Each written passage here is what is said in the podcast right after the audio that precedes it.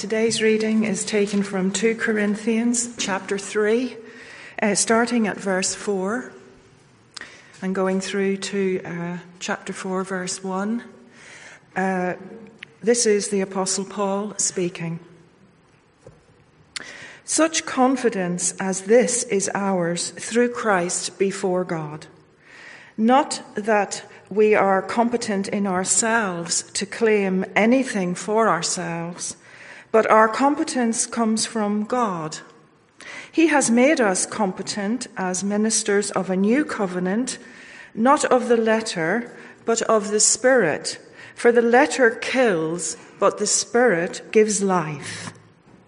Now, if the ministry that brought death, which was engraved in letters on stone, came with glory, so that the Israelites could not look steadily at the face of Moses because of its glory, fading though it was, will not the ministry of the Spirit be even more glorious?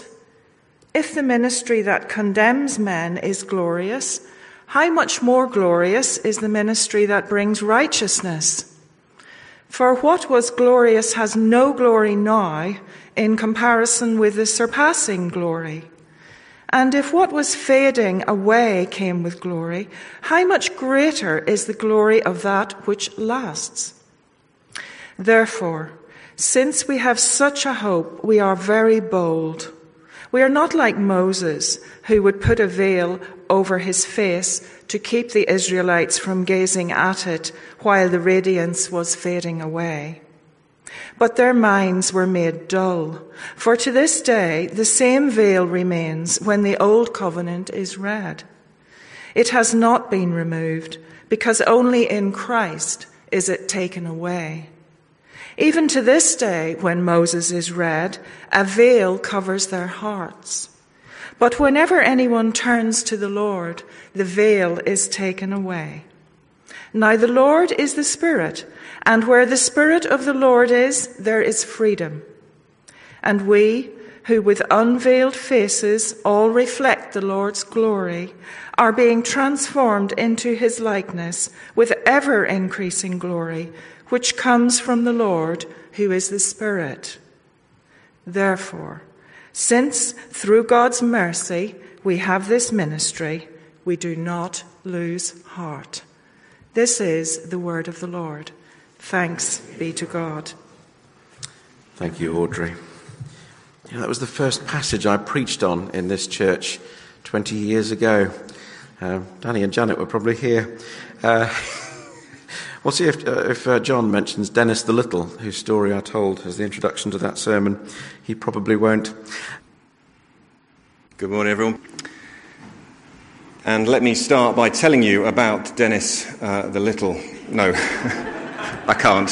I'm as intrigued as you are, so I will be asking uh, Mike uh, afterwards. No, on a slightly different tack, though, what I want to begin with is a question.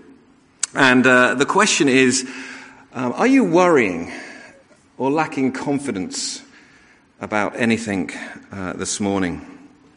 Maybe there's an event on the horizon, something coming up, uh, an, an, assessment, maybe a test um, maybe an awkward conversation, a work deadline, doctor's appointment, something like that. Uh, it's happening soon, and to be honest, you're a little apprehensive, maybe, a little bit worried about it. Or maybe you're worried that you've, this is a more sort of general worry, that you've just not really got what it takes. You've not got what it takes to, to do your job, um, uh, to, to be the role that you have in your family. Maybe you're just worried that you, you don't have it in you to, to help with that particular ministry. Or perhaps there's a decision that you know you need to take.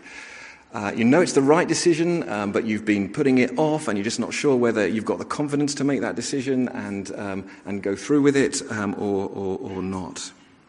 I don't know, if, if like me, any of those ring even vaguely true for you, uh, then this next bit of Paul's uh, letter to the church in Corinth provides a great antidote to those fears because it's all about the massive difference that God, the Holy Spirit, makes to us today as we try and live for Jesus in every single area of our lives.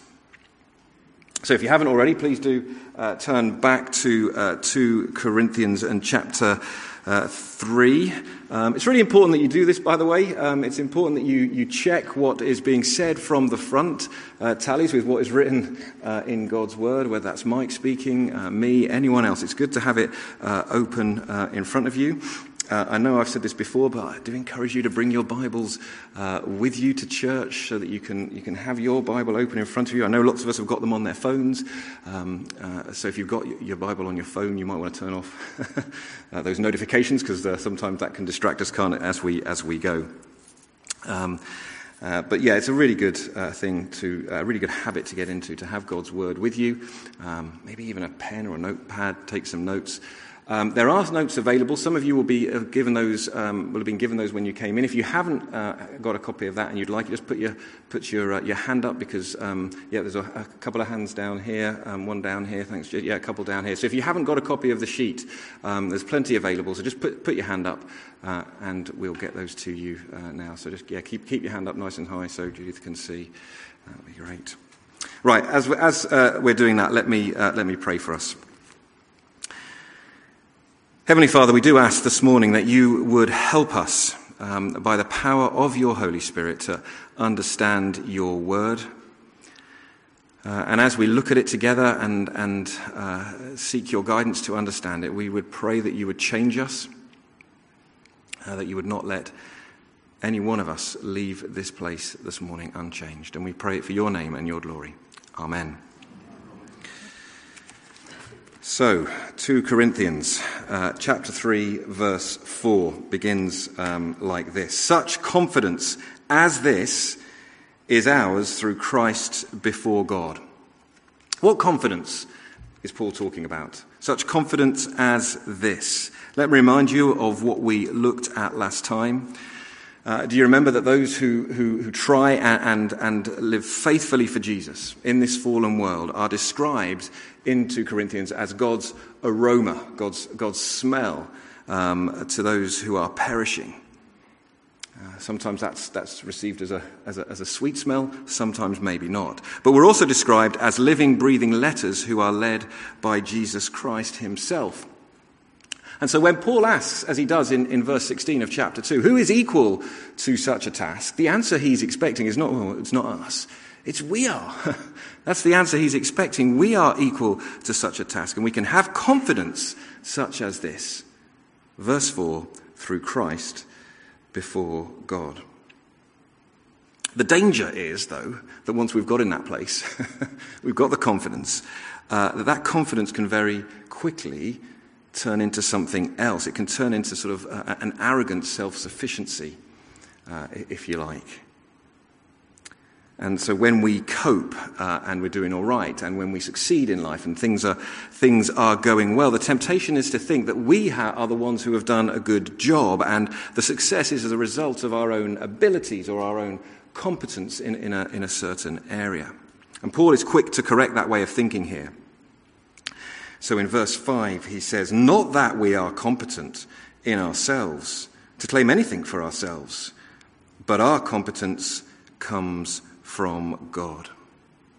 Quickly corrects any potential imbalance that may have been received. And here, in, in a nutshell, if you like, is the formula that lies at the heart of this letter. We're stressing this uh, time and, and time again as we go through. I, I, do hope you're picking it up as we go, but it's also uh, my first point uh, this morning. Our weakness plus his strength equals life giving confidence. Our weakness plus his strength equals life giving confidence. In preparation for today, I came across this quote by a chap called uh, Oswald Chambers. Uh, he was an evangelist, uh, a Bible teacher from the early 20th century. Uh, I think this is great, and uh, I've been reflecting on it, and I want to keep reflecting on it. He wrote this God can achieve his purpose either through the absence of human power and resources or the abandonment of reliance on them. All through history, God has chosen and used nobodies because their unusual dependence on Him made possible the unique display of His power and grace. He chose and used somebody's only when they renounced dependence on their natural abilities and resources. I love that quote. I think, I think it's a great quote. So take heart. Take heart. God uses nobodies and somebodies, but God uses nobodies and somebodies who depend on Him. God uses nobodies and somebodies who depend on Him to display His power and His grace. This is the formula our weakness. His strength equals life giving confidence. How we needed to be reminded, how we need to be reminded of this every uh, single day in every uh, single circumstance. Whether we're aware at the moment of our weaknesses, whether we're fearing at the moment, or whether we are not. So, where does this confidence, where does Paul's confidence in this formula come from? Well, if you go track down to uh, verse uh, 6, we, will see it there. In verse 6, he says, He has made us competent as ministers of a new covenant, not of the letter, but of the Spirit. For the letter kills, but the Spirit gives life. Paul's confidence comes from two places it comes from the new covenant and it comes from the Holy Spirit. The new covenant's ability to supernaturally transform the human heart, and the Holy Spirit's life changing, the Holy Spirit's enabling power. Paul's weakness plus the Lord's strength equals his confidence. Our weakness plus the Lord's strength equals unbeatable, life giving confidence. In 1955, a certain American evangelist by uh, the name of Billy Graham, some of you will have, been, will have heard of, of him. He was a very uh, uh, well known and influential evangelist in the 20th century. He was invited to speak at Cambridge University. There was a lot of opposition to that. Uh, uh, he was American, um, and uh, in those days, I guess there was a certain snobbery against that. He was also quite young. Um, and uh, so he, he, sort of met a bit of uh, opposition from the English establishment. He was actually 36, but uh, 36 he was already very well experienced in what he was doing. Uh, but the thought of leading a mission at that prestigious institution, um, coupled with this opposition, weighed heavily on him. And uh, he wrote a letter to John Stott, who some of you may well have heard of, another uh, influential Bible teacher. And in the letter, Billy Graham wrote this He says, I do not know that I have ever felt more inadequate and totally unprepared for a mission. As I think over the possibility for messages, I realize how shallow and weak my presentations are. This from a, a, a, one of the most gifted communicators, we would say, in human terms, um, uh, of, of the last century. So, after three nights of preaching in a church in the centre of Cambridge, the, the results by, by the Billy Graham standard were quite, were quite modest. Um, he sort of did a bit of self evaluation by his own evaluation. He, his talks were too academic. Um, he realised he was preaching perhaps more to please his, his audience than he was preaching to please and honour God. And so he, he changed tack and he, he reverted to his weak and his shallow presentations. And Billy Graham's weakness, plus the Spirit's life giving transformative power, enabled many people, many people that week to come to faith in Jesus. Friends, God is not looking for gifted people. He is looking for inadequate, weak people who will hand that over to Him, who will give that weakness to Him and allow themselves to be a conduit, a vessel, a means of His strength. And so, when God calls you, I don't say if, but when God calls you, don't hide behind your weakness. I don't know what it is that, that God is calling you to do um, at the moment. Could be any manner of things, couldn't it? Could be to maybe maybe that's a sort of a, a nagging uh, doubt or nagging thought has been pushing away in the back of your mind that you really want to be getting involved in world mission or doing something elsewhere in another country for the Lord. Maybe you, you, you've got a, that sort of nagging doubt and you want to be getting involved with a ministry area in this church, you know, whether it's with our youth work or, or helping with the music or the tech desk or, or helping to welcome people, tea and coffee. We need people in, in, all, of these, in all of these areas. Maybe uh, you, you want to get more involved with, with outreach in the local community, or maybe you're just wishing you could step up a little bit more at work and, and, and and live, live faithfully in that area. But whatever it is, the temptation will be to hide behind our weakness. I can't talk like that. I can't bake as well as she does. I, I don't have that gift of dot, dot, dot, dot, whatever, whatever it might be. And you know what? That's fine. In fact, it's more than fine because it's how it's supposed to be. It's how it's meant to be your weakness plus his strength equals that life giving confidence. This formula could, could not be any more glorious or wonderful. Um, indeed, this is what Paul goes on to state next in verses 7 uh, through to 11, and it's my uh, second main point this morning the ministry of the, of the Holy Spirit. The Holy Spirit's ministry is enduringly, it is eternally glorious. And before I read these, these few verses, let me just uh, say this. What Paul is doing is, he's te- what he's teaching here is basically a commentary on um, Exodus 32 through to 34. And uh, that's the bit in the Old Testament where um, Israel breaks its promise, its, its promise to, to follow God and to, to, to follow his, his rules and, and, and, and the commandments. And they, uh, they make a golden calf. Uh, which, by the way, uh, you have see a wonderful knitted illustration of just, uh, just down here. If you haven't, haven't seen any of these, as Mike was saying earlier, just take some time to, to have a wander around. Come back through the week. This, this knitted Bible is, is, is fabulous. Um, but uh, as, as Israel rebel, they're very nearly completely annihilated.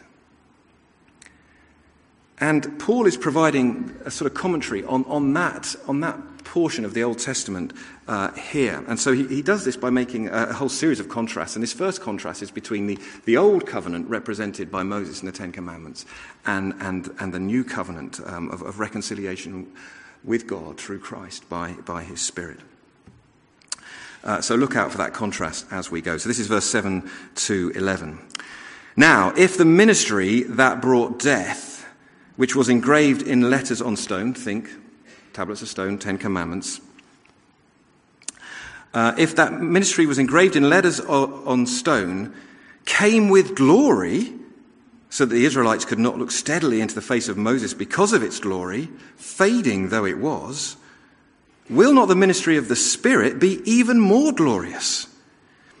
If the ministry that condemns men is glorious, how much more glorious is the ministry that brings righteousness? For what was glorious has no glory now in comparison with the surpassing glory. And if what was fading away came with glory, how much greater is the glory of that which lasts? So, look, there is no question here. There is no question that the old covenant was glorious. Yes, it brought death. Yes, it was carved in stone. Yes, it threatened to consume all of the Israelites. But when Moses descended from Mount Sinai with those, those Ten Commandments, his, his face was literally glowing, it was radiant. The giving of the law was an awesome, wonderful, precious, glorious thing.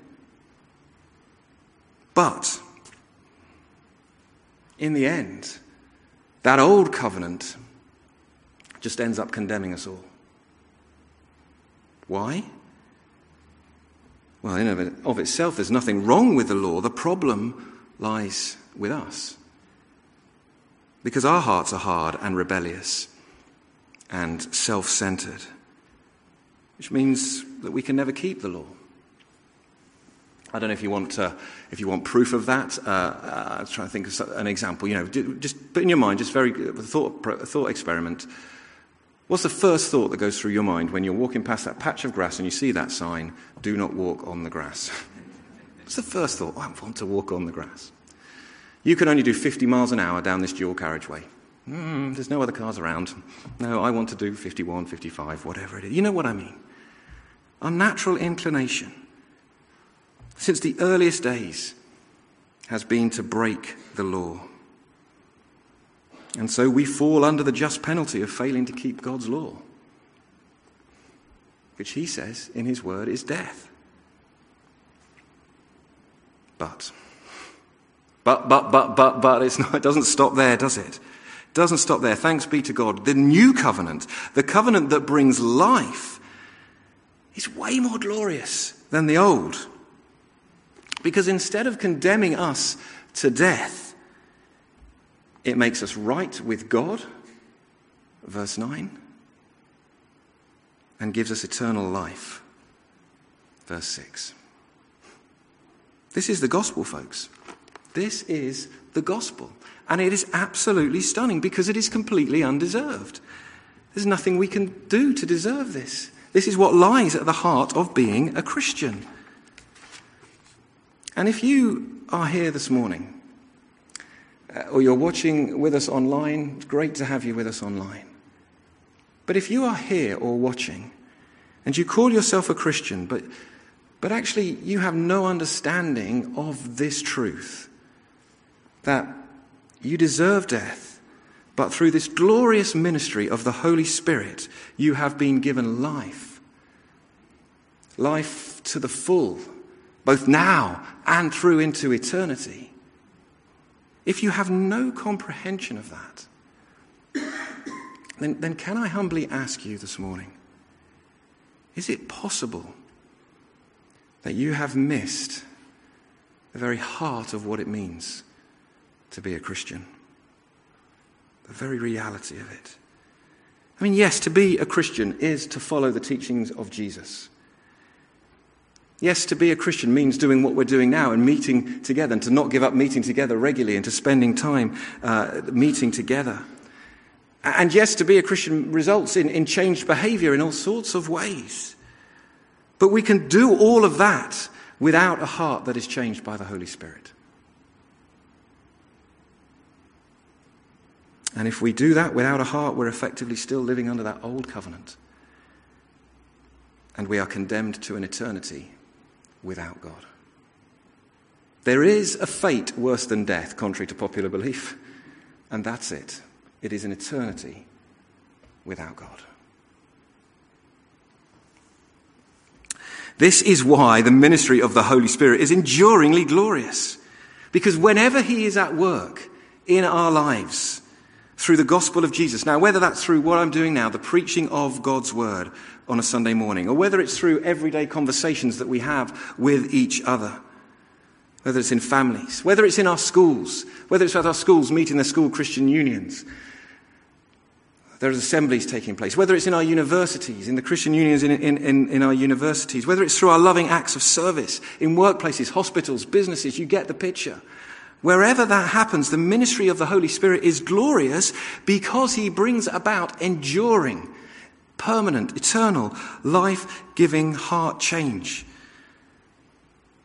Meaning that we can be made right with God and spend eternity with him. It is simply, it is spectacularly, it is wonderfully, it is glorious, eternally glorious. Therefore, Paul says in verse 12, since we have such a hope, and what follows are three uh, results, effects, if you like, that flow out of the Holy Spirit's ministry. So, thirdly, the Holy Spirit's ministry brings three things boldness, brings freedom, and transformation. Let's look at each of those briefly in turn. Uh, firstly, boldness. This is uh, verse 12. Therefore, since we have such a hope, we are very bold because we have this hope. Our, our, hope doesn't come from our own gifts, our own abilities, our, our own words, our own skill. Our source of courage is the power of the Holy Spirit. He is the one who gives us confidence to tell other people about Jesus. Uh, this was Paul's experience, and indeed he, he makes another contrast, uh, this time, if you like, between him and Moses. So this is verse uh, 13. We're not like Moses, he says, who would put a veil over his face to keep the Israelites from gazing at it while the radiance was fading away. That's what Moses did, Paul says. After he had spoken to the people, he, he hid his face, his radiant face, behind a veil.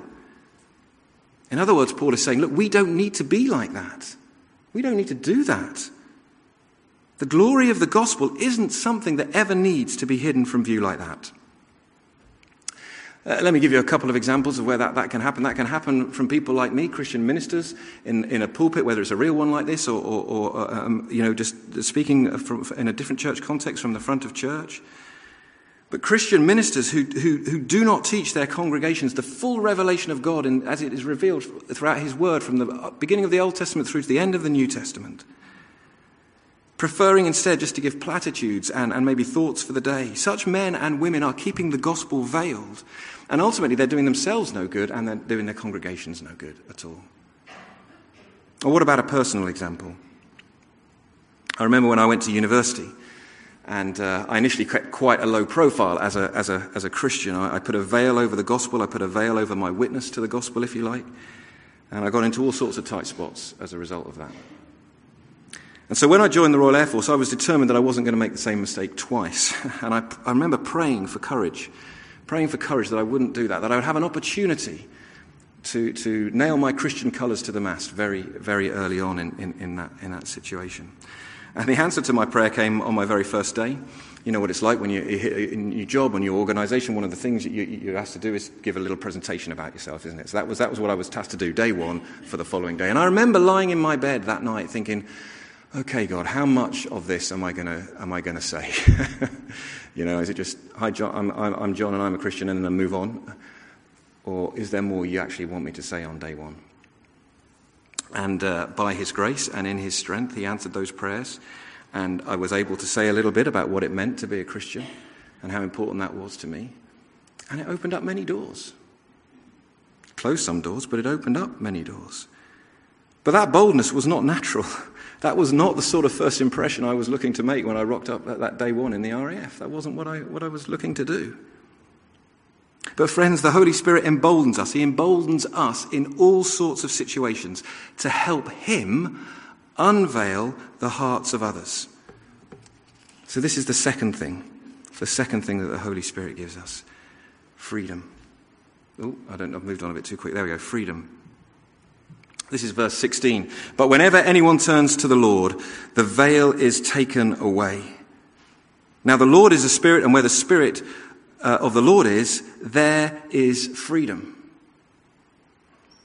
so here, Paul is using that, that illustration of being veiled in a, in a slightly different way. There's a, there's a lot we could dissect here, but the, the bottom line is this people who do not know Jesus are enslaved to their own sin they are enslaved to, to, to, to ignorance. And that is like a veil. It's like a veil over their hearts. And the, Holy, uh, uh, and the only person who can remove that veil is God through the ministry of the Holy Spirit. I can't do that. You can't do that. We can't do that. We, we need to be faithful in our witness, yes, but ultimately we cannot change minds. We cannot change hearts. That is the business of God, the Holy Spirit. And so we need to join him and pray to him that he would act in mercy with those we love, those around us, those around us who, who, whom we live and work amongst. Because all around us right now, right now, even down the street, in the shops, going about their business, people are, are walking around and they are existing with their hearts and their spiritual eyes veiled.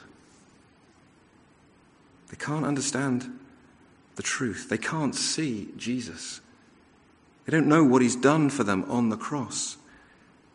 As Paul is going to go on and say in, in just a few verses' time, uh, uh, uh, going into chapter 4, he says, the, the God of this age, that's Satan. Satan has blinded the eyes of unbelievers so that they cannot see the light and power of the gospel of the glory of, um, uh, of, of Christ. Satan has blinded the eyes of those around us. How does that make you feel? How do you react to that truth? There are people out there, maybe even in here today, who are blinded to the truth and the glory of our Lord Jesus Christ. My friends, if that doesn't drive us to our knees in prayer, if it doesn't compel us to make, to want to make the most of, of every opportunity that we have, to look to try and get Jesus in the name of Jesus into a conversation some, somewhere, then I've got to ask, do we care? Do we care? Do I care? Preaching to myself as, as usual, as much as I'm preaching to you guys. Do I care enough about these people? He has promised us boldness. When we are bold, He is the one who will remove the veil and bring freedom. Lastly, the ministry of the Holy Spirit brings transformation. This is uh, verse 18, and there's one more uh, contrast to take note of here. This is the contrast between uh, what we are and uh, what we will be. Verse 18 And we, who with unveiled faces all reflect the Lord's glory, are being transformed into his likeness with ever increasing glory, which comes from the Lord who is the Spirit. Oh, my goodness me. How many countless saints have been encouraged by this verse? This is a great verse, these words. We could, could do a whole sermon on, on, on this, uh, this verse alone, I'm sure, but time is rapidly against us. So let me just make a couple of brief comments. To reflect on something, you need to be looking at it. So when we look in a mirror, we need to look in a mirror to see our reflection, don't we? Uh, when you think about the sun and, and the moon, we get the light of, of, from the moon, it's a reflection of the sun, and the sun and the moon have to be in line of sight to see each other. They have to be looking at each other, if you like. And the same is true with us. We need to be gazing at God, contemplating Him, reading His Word often, speaking to Him in, in, in prayer, listening to Him. And, and, and when we do, incredibly, marvelously, wonderfully, and when we do that, as we spend time looking at God, we reflect Him to others and His glory. But that's not all. The more we do that, the more we gaze and the more we contemplate God, look what happens. We are transformed into His likeness with ever increasing glory. They say you become like the company you keep, don't they? Uh, well, if you, the company you keep is Jesus, Paul says, you will become like him. You will become like him. It's true, that, isn't it? about you, but I reflect on the more time I spend in the culture of this world, the time I spend watching this world's movies, reading its books, shopping in its shops, looking at its art. The more time I do that, the more time I'm likely to take on its values. But the same is true with Jesus. The more time I spend reading his word, the more time I, I spend listening to him, speaking with him, singing his songs, loving his creation, looking at the art that, that other followers and, and believers in Jesus have created, the more I do those sort of things, the more I am transformed into his likeness. And friends, if you're fed up this morning that that process takes so long, Take heart. Because what Paul says here is, is it, it is a process. It takes time, it's not linear. We have good days, we have bad days. But the promise is to hold on. And the, sorry, the promise to hold on to here is that it is happening. It is a process. The ministry of the Holy Spirit is transforming us into the likeness of Jesus with ever increasing glory. And I want to say amen as a question. Amen. You're allowed to say it back. It's all right. But that's what the Holy Spirit is doing. He is transforming us with ever increasing glory into Jesus' likeness. Therefore, therefore, in conclusion, do not lose heart. This is 4 verse 1. Therefore, since through God's mercy we have this ministry, Paul says, we do not lose heart. This verse is a classic hinge verse. Uh, it, it looks back, it summarizes what's come before, and it's going to look forward to what's coming next. So hang on for that. couple of weeks. We've got a break for Remembrance Sunday. couple of weeks we'll be picking this up. James Robson's going to be preaching to us in a couple of weeks' time. But for now, we want to look back. We want to use this verse 4, verse 1 to look back. Since we have this ministry, this, this, this life-giving ministry, this weak, weak but glorious ministry, since we have it, this bold, This freeing, this transformative ministry, we have it by God's power. Since we have it, we do not lose heart. It's more than just an it, though, isn't it? Since we have Him, we have God Himself by the power of His Holy Spirit. Let's pray.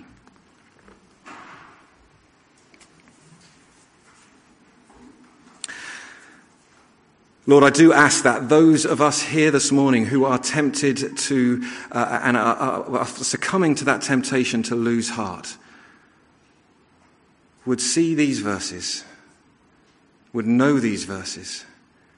Lord, by your Spirit, would you make them alive to us? And Lord, for those who are here who do not yet know you as their Lord and Saviour, who are yet not assured of their eternal destiny with you. Lord, please, again, by the power of your Spirit, keep revealing more and more of your love and your truth, your mercy and your grace, so that they may know that they are forgiven and that an eternity with you is possible. Father, please help us to have this confidence and not lose heart. And we pray it in Jesus' name. Amen.